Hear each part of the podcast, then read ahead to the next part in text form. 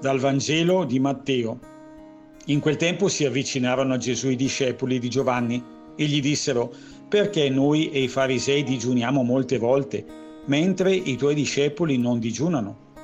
E Gesù disse loro, possono forse gli invitati a nozze essere in lutto finché lo sposo è con loro? Ma avverranno giorni quando lo sposo sarà loro tolto e allora digiuneranno. Nessuno mette un pezzo di stoffa grezza su un vestito vecchio perché il rattoppo porta via qualcosa del vestito e lo strappo diventa peggiore. Né si versa vino nuovo in otri vecchi, altrimenti si spaccano gli otri e il vino si spande e gli otri vanno perduti, ma si versa vino nuovo in otri nuovi, e così l'uno e gli altri si conservano.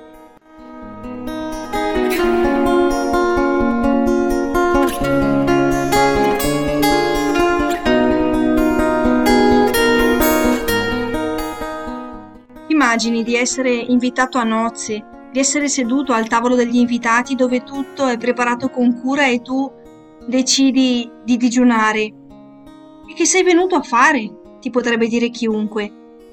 È un'immagine chiara quella che oggi il Vangelo ci consegna. Ma cosa ci vuol dire? I discepoli non digiunano perché Cristo è con loro, ma verranno giorni nei quali lo sposo sarà loro tolto e allora digiuneranno. Nel nostro cammino di fede non sempre è festa.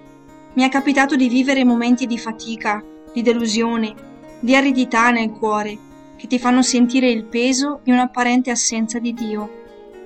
Sono un vero e proprio digiuno quei momenti, intesi non tanto come penitenza, ma come tempo gravido di attesa e desiderio di ancora un più significativo incontro con Gesù. E quale gioia nel cuore poi ritornare a vivere della sua presenza. Perché il Vangelo è sempre novità, è festa, e non possiamo imprigionare questo vino che fermenta, che spumeggia, che scalpita per raggiungere ogni uomo della terra e salvarlo con la forza del suo amore. Così ci sentiamo anche noi un po' otri nuovi perché la gioia del Vangelo è già in noi e ci rende testimoni dell'incontro con Gesù, ma contemporaneamente anche otri vecchi perché bisognosi di essere continuamente raggiunti dal suo amore. Sono disposta a lasciarmi riempire dalla novità del Vangelo? Oggi provo a digiunare da qualcosa che mi riempie impedendomi di accogliere il Vangelo.